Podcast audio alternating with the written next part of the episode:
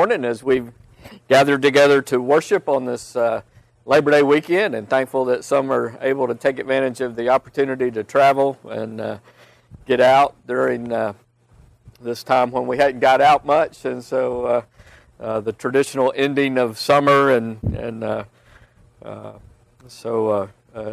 beautiful weather this weekend. We're thankful for long weekend. And during our service today, we will culminate with our observance of the Lord's Supper, and certainly be focusing toward that during our service this morning. And in light of that, our call to worship will be Isaiah chapter 53.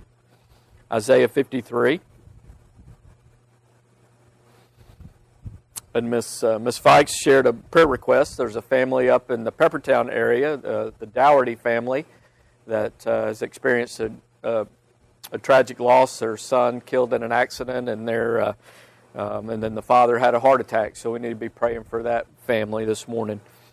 Are there other prayer needs, prayer concerns?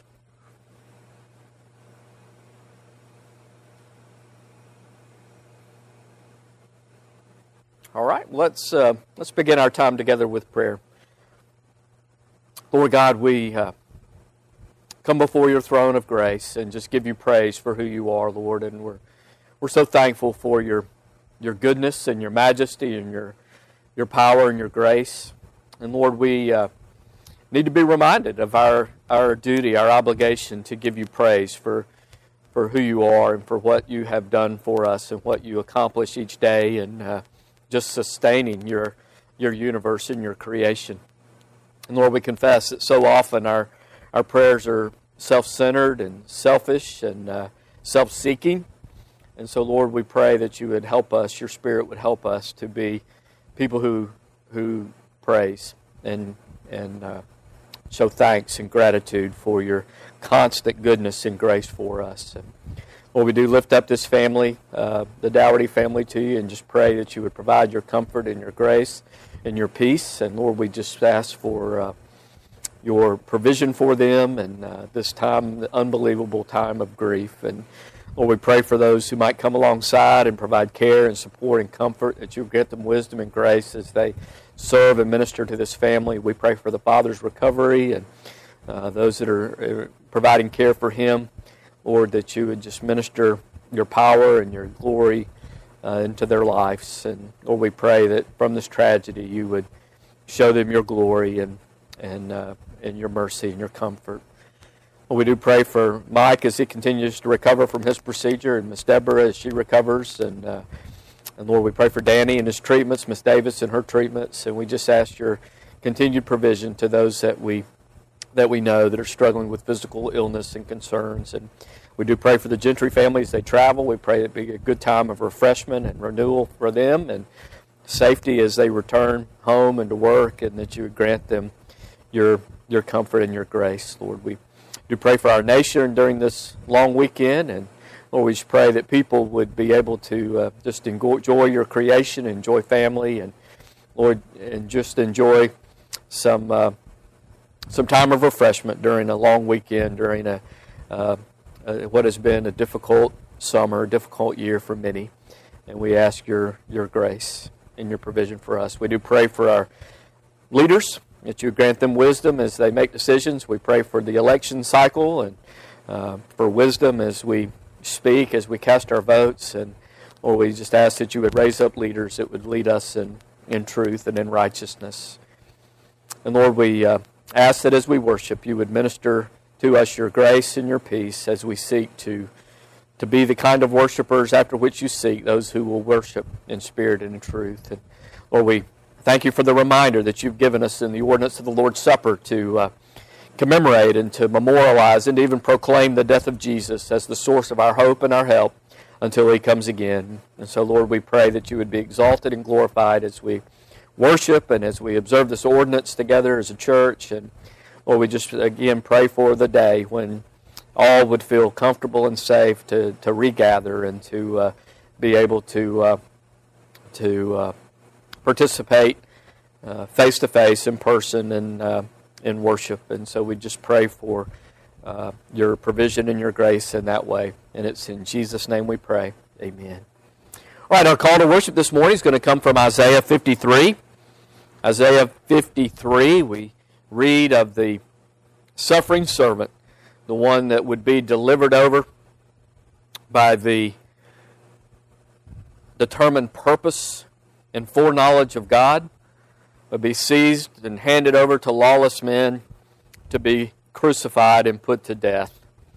And in Isaiah chapter 53, the prophet 800 years before those events writes of them when he says, "Who has believed our report, and to whom has the arm of the Lord been revealed? For he shall grow up before him as a tender plant and as a root out of dry ground.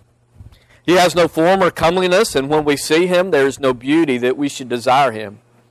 He is despised and rejected by men, a man of sorrows and acquainted with grief. And we hid, as it were, our faces from him. He was despised, and we did not esteem him. Surely he has borne our griefs and carried our sorrows.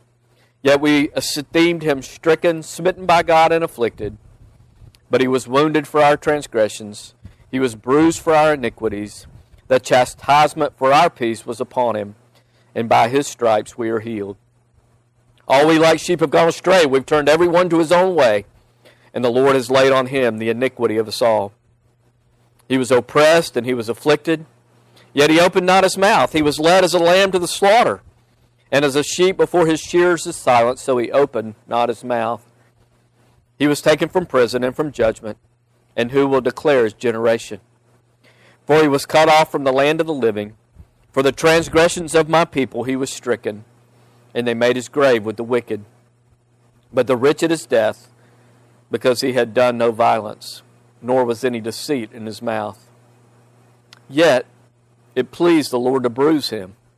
He has put him to grief. When you make his soul an offering for sin, he shall see his seed, he shall prolong his days, and the pleasure of the Lord shall prosper in his hand. He shall see the labor of his soul and be satisfied. By his knowledge, my righteous servant shall justify many, for he shall bear their iniquities. Therefore I will divide him a portion with the great, and he shall divide the spoil with the strong, because he poured out his soul unto death, and he was numbered with the transgressors, and he bore the sin of many, and made intercession for the transgressors." Let's pray. Lord God, we're thankful for the sacrifice of Jesus. Lord, we're thankful for his death in our place and that you have laid on him the iniquity of us all. And Lord, we just stand amazed that it pleased you to crush him and to make him as an offering for our sin.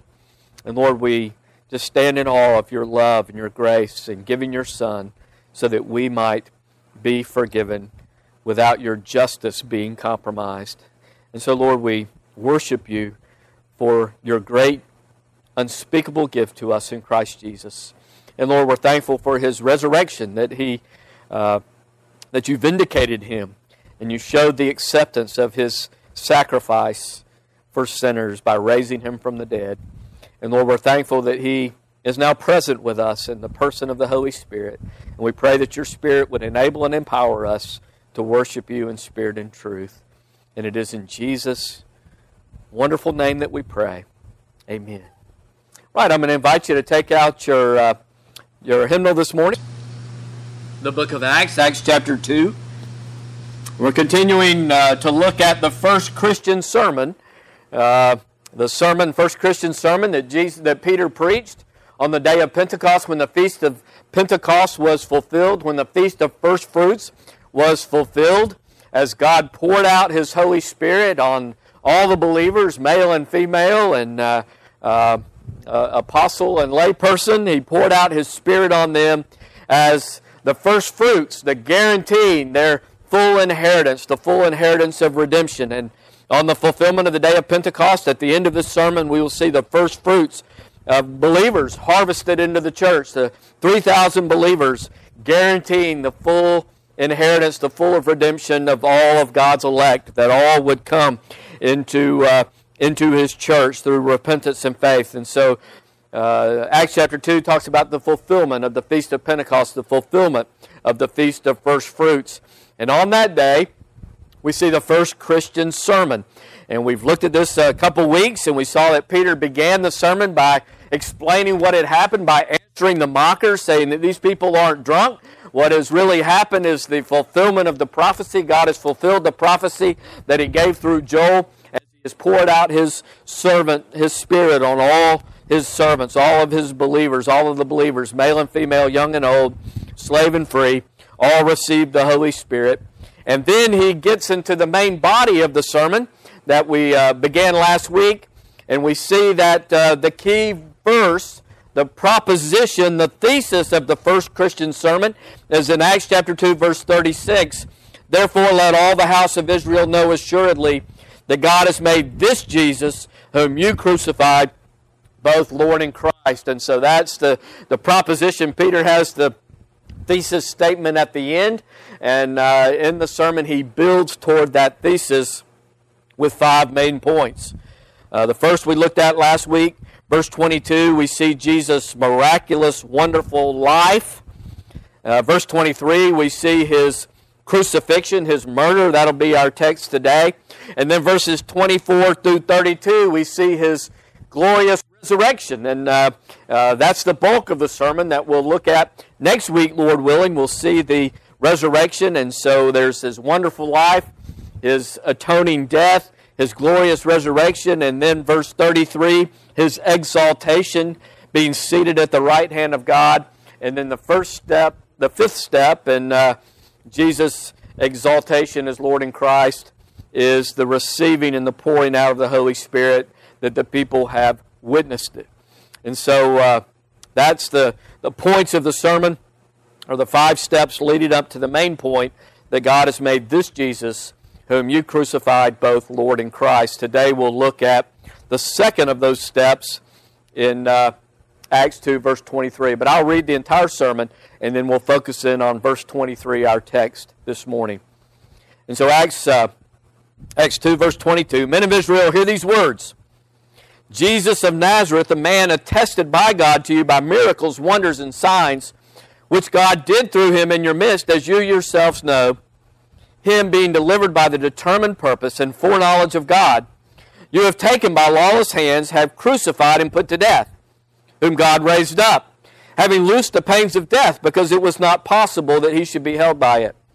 For David says concerning Him, I foresaw the Lord always before my face, for He is at my right hand, that I may not be shaken. Therefore my heart rejoiced, and my tongue was glad. Moreover, my flesh also will rest in hope. For you will not leave my soul in Hades, nor will you allow your Holy One to see corruption. You have made known to me the ways of life. You will make me full of joy in your presence. Men and brethren, let me speak freely to you of the patriarch David, that he is both dead and buried, and his tomb is with us to this day. Therefore, being a prophet, and knowing that God had sworn with an oath to him that the fruit of his body according to the flesh, he would raise up the Christ to sit on his throne. He foreseeing this spoke concerning the resurrection of the Christ, that his soul was not left in Hades, nor did his flesh see corruption. This Jesus God has raised up, of which we are all witnesses. Therefore being exalted to the right hand of God, and having received from the Father and promise of the Holy Spirit, He poured out this which you now see and hear. For David did not ascend into heavens, but he said to himself, The Lord said to my Lord, Sit at my right hand, till I make your enemies your footstool. Therefore let all the house of Israel know assuredly that God has made this Jesus, whom you crucified, both Lord and Christ. Let's pray together. Lord God, we just stand in awe of your sacrifice on our behalf, your giving of Jesus Christ to be our Savior and our Lord. And Lord, we're thankful that you have established Him to be both Lord and Christ. And Lord, we pray that we grant Him the worship and the adoration and the service and the obedience that He is due as our Lord. And Lord, we pray that we would trust in Him and Him alone for our salvation as our Christ, as your anointed one, as the Messiah that you have ordained, that would be the only name under heaven given by which we might be saved. And so, Lord, grant us faith. May your Spirit teach us from your word this day, and may you be glorified and exalted in our worship and in our observance of the ordinance of the Lord's Supper in our service today. And it is in Jesus' name we pray. Amen. And so verse 23, Peter says, him, Jesus, being delivered by the determined purpose and foreknowledge of God, you have taken by lawless hands and crucified and put to death, whom God raised up. And so we see his explanation of the death of Jesus. And you know, there's a lot of talk today about injustice. A lot of talk about our justice system. You know, today there is the question, is justice done equally for all people? Nowadays, you know, everybody's got a video camera in their pocket, and those video cameras can capture a small part of an incident, and people can rush to justice, rush to judgment based on a small part of that incident, and then they wonder if justice was really done. And we can rush to judgment without all of the facts being available. And there's probably less confidence in our justice system today than ever before in American history. People are wondering, does our system of justice provide equal justice to all? And when we think about that, and we think about the lack of confidence in our justice system, we've got to confess that humans will never be able to perfectly bring justice. No human system will ever be able to perfectly establish justice. And when we think of the death of Jesus, we've got to admit that there has never been a greater injustice than the murder of Jesus Christ. The greatest injustice ever perpetrated in all of human history was the wrongful conviction and the sinful execution of Jesus Christ. Never before had there been a more innocent person than the sinless Son of God.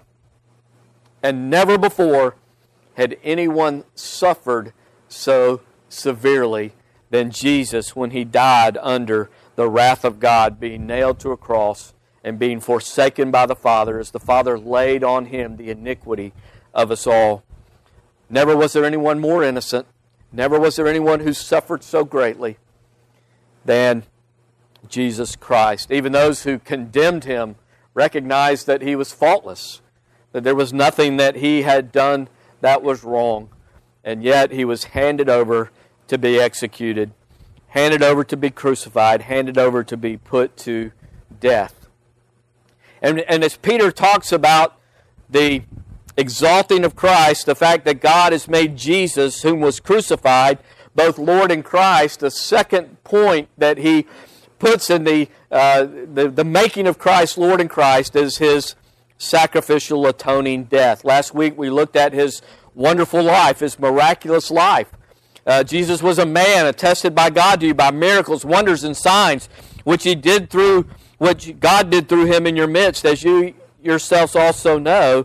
And then in verse 23, he talks about the death of Jesus. Him being delivered by the determined purpose and foreknowledge of God, you have taken by lawless hands and crucified and put to death, whom God raised up. And so Peter in this sermon actually looks at the death of Jesus from two points of view, two perspectives, from the divine perspective, the perspective of God, and also from the human perspective. And so we see the fact that Jesus was delivered by the determined purpose and foreknowledge of God. From the divine perspective, the death of Jesus was according to God's plan and God's purpose to redeem sinful people to himself. Jesus was delivered by the determined purpose and foreknowledge of God. And so while it was a great injustice from a divine perspective, it was an act of justice where God delivered his Son, gave his Son Jesus, and in delivering his Son Jesus, he delivered them into the hands of his enemies that he might be put to death and that he might be lifted up on a cross where he would die under the curse of God. And so God, by giving his Son, satisfies his wrath and makes it possible for him to show mercy and grace to us without ever compromising his perfect standard of justice. God is just, and sin must be atoned for, and the wages of sin is death. And in the giving of Jesus, Jesus satisfied God's wrath against all who would ever come to Him in repentance and faith. And we see that God has given Him up for us, and He delivered Him into the hand of His enemies. And this happened by the determined purpose and foreknowledge of God. God purposed before the foundation of the earth that He would create for Himself a people that would love Him and delight in His presence and glorify Him for all of eternity. And He created knowing that left to His own devices, left to His free will, that human beings would fall into sin, would fall into a condition of misery, and fall into a condition where they were deserving of God's wrath. And God purposed before the foundation of the earth to give His Son, that God the Son would become a man, live a sinless life, and then die on the cross to satisfy God's own wrath against sinners so that He might be merciful and gracious. And this happened according to God's determined purpose. He outlined this purpose. He outlined the plan of redemption before the foundation of the earth and ordained that Jesus, the Son of God, God the Son, would be delivered to His enemies, would be lifted up on a cross, and would die under the wrath of God. He purposed it. We read the prophecy in Isaiah chapter 53, that it pleased the Lord to bruise Him, that the Lord put Him to grief, that the Lord made His soul an offering for sin. And so this was the determined purpose of God, His plan of redemption, His plan to redeem His sinful people to Himself. And so Jesus was delivered up by the determined purpose and foreknowledge of God. And that word foreknowledge is the Greek word, you may have heard this word, prognosis. When someone's sick, we go to the doctor and we ask for his prognosis. What's going to be the outcome? What's going to be the end of this? And our imperfect medical professionals make a prognosis, but God's foreknowledge is perfect. God is all-knowing. God is infinitely wise. And God's foreknowledge is not just simply looking into the future and seeing what happened. God's foreknowledge is based on His determined purpose. What God knows will happen because God has decreed that it will happen.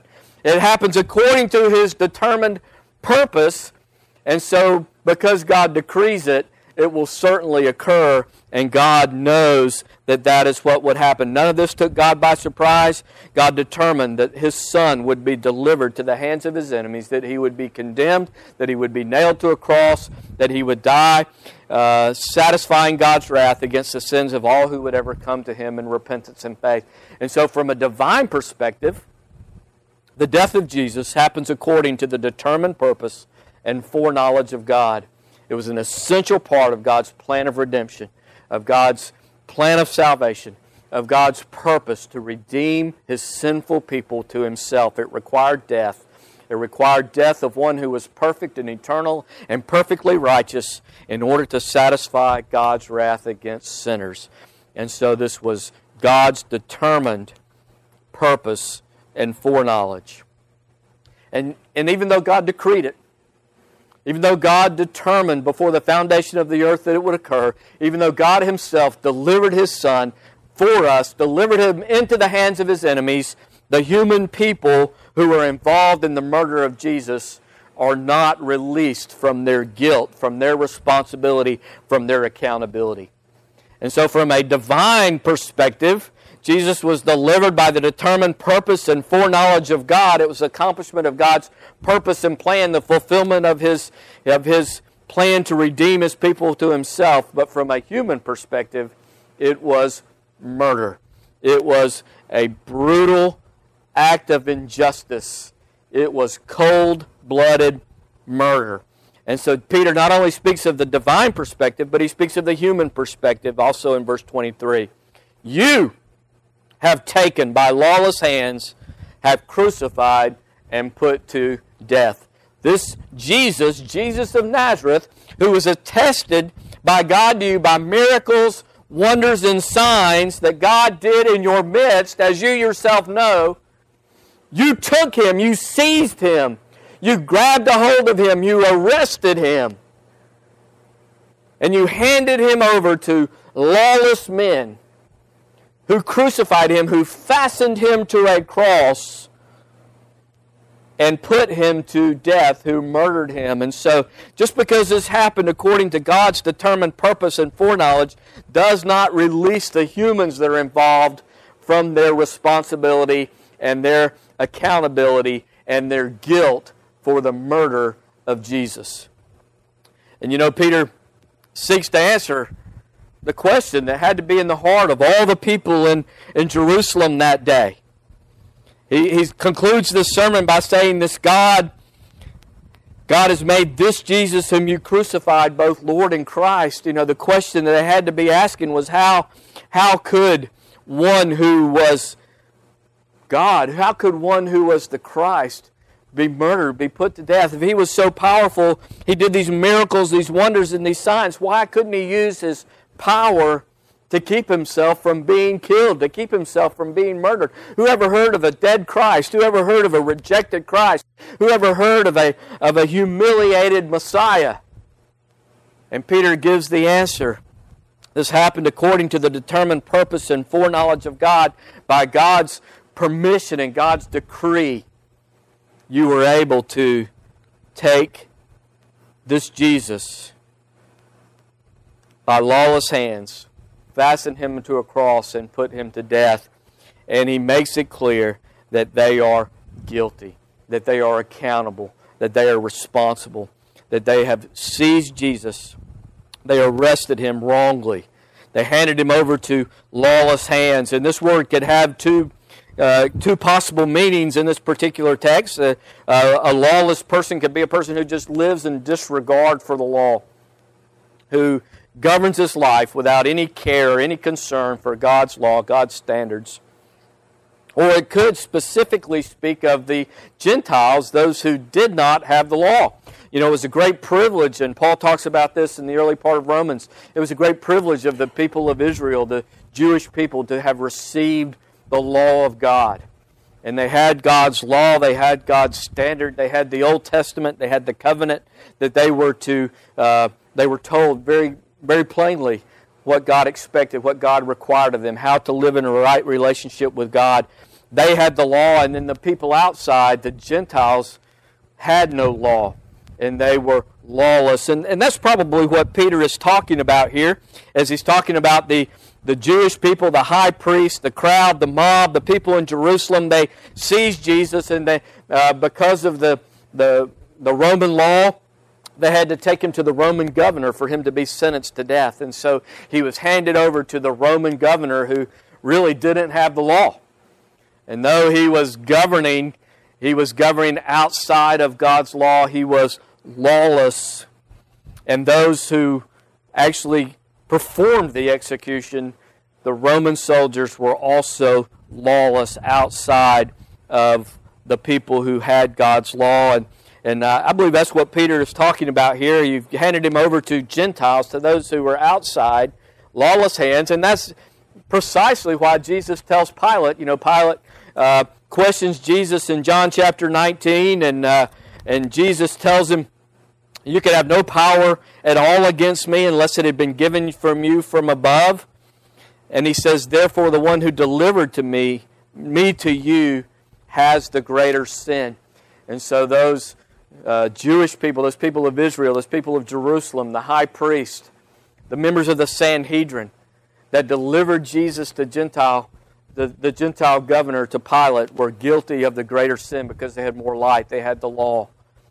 And so these people, even though they saw the miracles, the wonders and signs, even though they knew that Jesus was innocent, that they knew that he was guiltless, they knew that he was faultless, they seized him and handed him over to the Roman governor, who also said that he was faultless, that there was no basis of an accusation against this man. But in order to satisfy the crowd, he handed him over to the Roman soldiers, who fixed him to the cross, who nailed him to the cross, who crucified him and put him to death. And so these people in Jerusalem are responsible and accountable for this greatest injustice ever in the history of the world, this injustice of putting to death the sinless Son of God for murdering God the Son. They are guilty. They are accountable for their actions. Jesus was delivered by the determined purpose and foreknowledge of God, And yet, these sinful people are accountable. They acted as free moral agents. They made decisions based on their wicked hearts and their hatred of the light, their hatred of the truth. And they seized Jesus, handed him over to the Gentiles where he was put to death, and they are responsible and accountable for that. And so Peter talks of the death of Jesus from both perspectives. From the divine perspective, he was delivered by the determined purpose and foreknowledge of God. It was part of God's plan for the redemption of sinful people to himself, God's plan that satisfied his justice and his mercy. Jesus took the penalty, paid the price for the sins of all who would ever come to him in repentance and faith. All we like sheep have gone astray, Isaiah said, but God laid on him the iniquity of us all. God's justice was satisfied so that God could be merciful and forgiving to all who come in repentance and faith without compromising His absolute standard of justice that sin must be punished. It was a plan that satisfied God's wrath, God's justice, and God's mercy and God's love by sending Jesus to die for the sins of His people. And so these men are, and from the human perspective, lawless hands crucified and put Him to death. They murdered the one that God had made both Lord and Christ. And even though they're guilty and they're responsible and they're accountable, the death of Jesus actually made the way for them to be forgiven. And we see that at the end of the sermon. There is the opportunity for them to, even though they took by lawless hands, crucified and put to death, Jesus of Nazareth, who was attested to them by miracles, signs, and wonders, even though they put him to death, there is an opportunity for them to be forgiven. And Peter presents that at the end of the sermon after the Holy Spirit had brought conviction upon them. When they heard that God has made this Jesus, whom they crucified, both Lord and Christ, verse 37 says they were cut to the heart. And they asked Peter, "What shall we do?" And Peter tells them to repent and believe. Repent and be baptized. Repent and identify with Jesus Christ. Be baptized in the name of Jesus for the forgiveness of your sins. And you too can receive the gift of the Holy Spirit. And so even in their murder of Jesus, the opportunity for their forgiveness and for their cleansing is made available to them by the determined purpose and foreknowledge of God. And so the second step in God making Jesus Lord and Christ was His atoning sacrificial death. That was the fulfillment of His plan and His purpose as He used sinful people, acting as free moral agents, acting out of the wickedness of their heart, to take and murder the Son of God. And it was all a fulfillment of God's great plan. And then Jesus, on this last night of His earthly life, gives us the opportunity and the elements for which we are to remember and proclaim His death. And so like these that are guilty, forgiveness is available to all who come to Jesus in repentance and faith. The purpose and plan of God was to redeem His sinful people to Himself. He created us in His own image so that we could know Him, and yet we sinned and cut ourselves off from God. But in His great love, He became a man in Christ Jesus. Jesus lived a sinless life and then died on the cross to satisfy God's wrath against all who believe. God raised Him from the dead to show that sacrifice was accepted, and He calls on us to repent and believe and to put our trust in Jesus Christ and in Him alone for salvation. And when we put our trust in Christ, we've been born again to new life, everlasting life with God. And so the call to us is to repent and believe. And as we prepare to come to the Lord's table, you know, Paul tells us in 1 Corinthians chapter 11 that a man ought to examine himself before he comes to the Lord's table, before he eats the bread or drinks the cup. And the first part of our self-examination is to ensure that we recognize that we come to this table by God's grace through our faith in Jesus Christ. It's not anything that we have done. It's not anything that we are. It's not anything about us, but it's God's kindness to us in Christ Jesus, as Jesus died on the cross to satisfy God's wrath for our sin. And we come to Him turning from our sin and putting our trust in Jesus Christ.